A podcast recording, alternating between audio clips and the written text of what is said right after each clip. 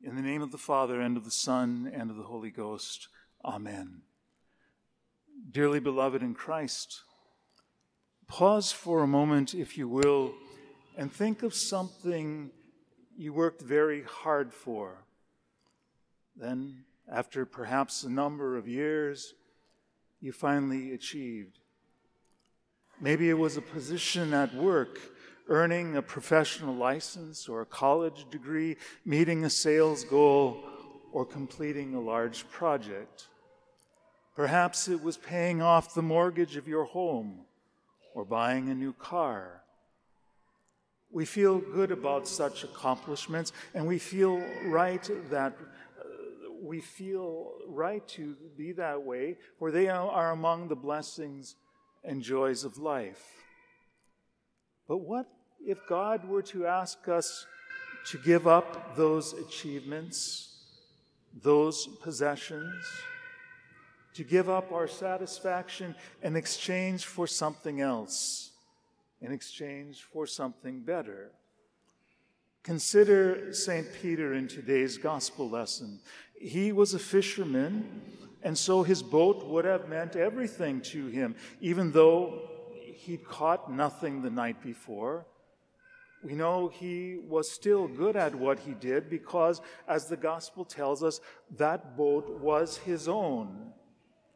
And it would not have been an inexpensive thing. In those days, the entire vessel would have been made by hand every board, every nail, every inch of sailcloth, every line, every net needed to be painstakingly crafted. Peter's boat was valuable not only because of the expense of owning it, but beyond that, it was valuable because he depended upon it for his livelihood. I'm sure that every time Simon Peter looked at that boat, his, his heart must have swelled with satisfaction, even pride, knowing that he possessed something of such great value. But then suddenly things changed when Jesus, the rabbi from Nazareth, entered into Peter's life and touched him in a very powerful way. This is the second time that St. Luke mentions Peter. Earlier in the fourth chapter of the Gospel, Luke relates how the Lord went to Peter's house and there cured his mother in law of a fever. And now Peter witnesses this miraculous catch of fish. Twice now he had experienced the Lord's presence and something of his power. And in those encounters, he'd seen and heard someone unlike anyone he had ever met. And whether he was overcome by fear or awe, we, do not know. But Peter was so moved by the miraculous event that he had just witnessed that he fell on his knees and cried out, Depart from me, for I am a sinful man. But Jesus did not leave. Instead, he stayed and offered Peter a challenge. He asked Simon Peter not merely to listen to his teaching and observe the miracles he would perform, not merely to be a passive bystander, but to do something far beyond that. Our Lord was asking, Are you willing to leave everything behind for me? Are you willing to share my life?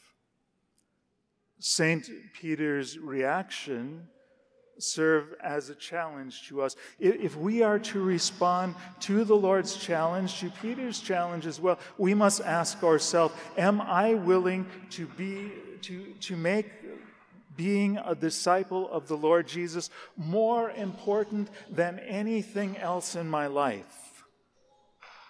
Am I willing to give up everything, if need be, to live as a Catholic?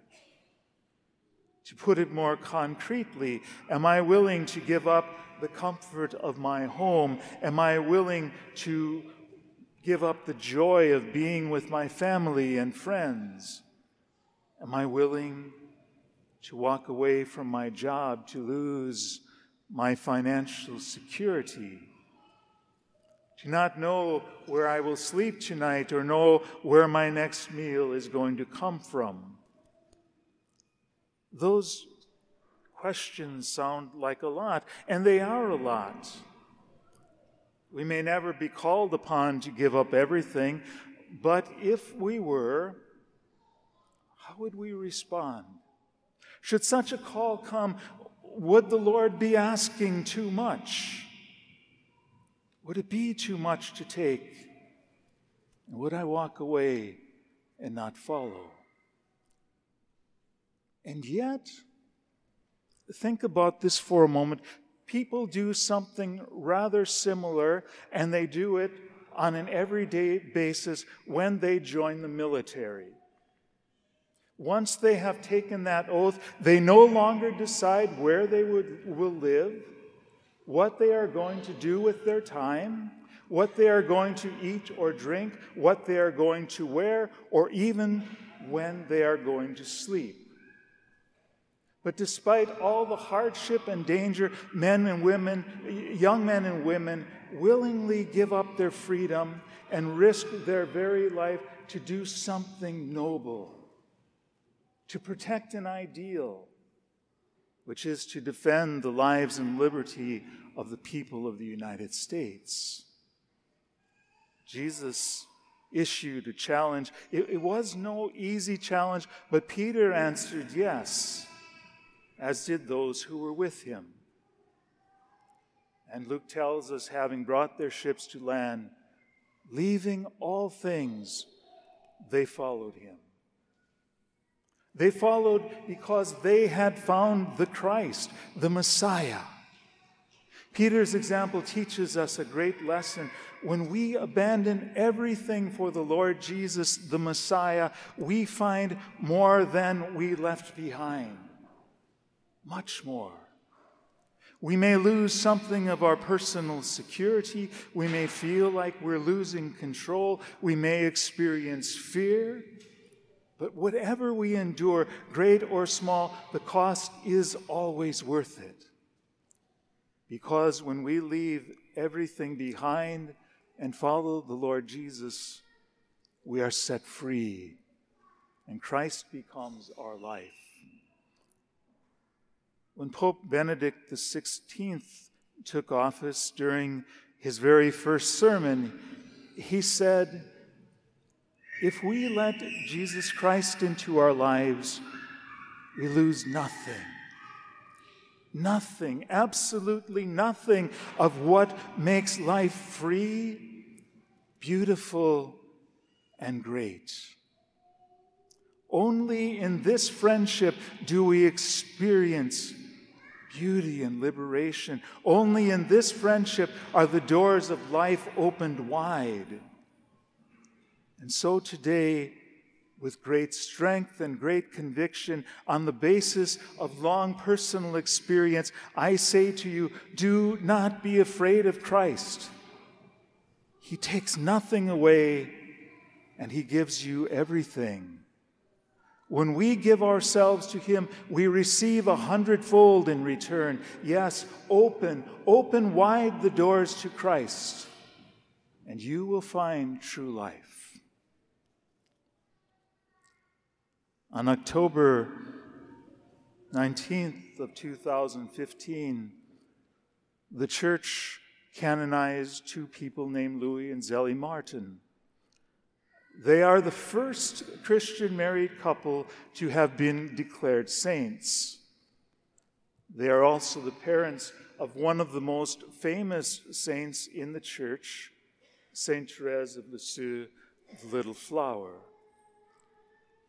Bear in mind that people are canonized saints not only because of their holiness and their faith, but also because the church holds them out to us as examples of how to live the Christian faith. The Martins' lives bear clear witness of what it means to leave everything and follow the Lord Jesus. Neither one was planning to get married. Zélie wanted to be a nun, and Louis was planning to become a monk. God, however, had other plans. Though they tried, neither Louis nor Zélie was accepted by a religious order. Disappointing to be sure, but soon they met. They fell in love and they were married in 1858. And they found in married life a constant call to follow the Lord. Like every married couple, they experienced difficulties sufferings, and disappointment. Four of their nine children died in infancy. But despite their grief, they never lost their faith in God. They, thought, they taught their five surviving daughters to know and love the Lord. The Catholic faith was the most important thing in their home. They had daily family prayer. They attended Mass frequently, and they reached out to help the less fortunate. St. Therese wrote that her parents were more worthy of heaven than of earth. And the church agreed and approved the miracle that was needed for their canonization. Louis and Zélie Martin left everything to follow Christ. They followed him in the midst of everyday life and thus discovered the truth that when we give up the boat of our own security, we gain infinitely more. Now, most of us will never be called to renounce all our material possessions, but still, it is good to ask ourselves if we have more than we need, are there things that I should give up?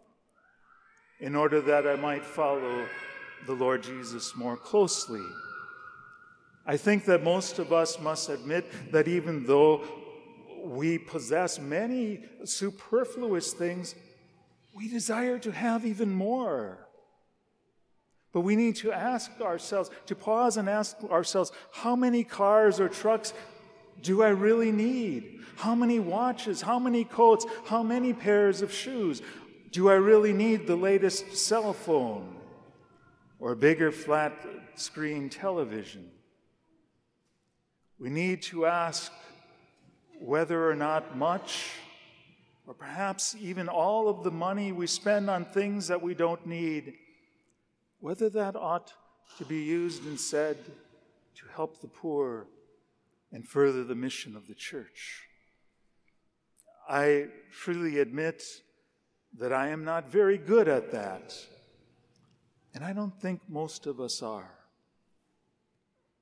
How often we allow things, work, activities, and even other people to become, if only in small ways, idols. How easily we cling to that which we should be sharing. How often we allow caring for superfluous possessions to take away from the time we should be spending with family, the sick, and the lonely. How often we let them take away from the time we should be spending with the Lord in prayer and worship.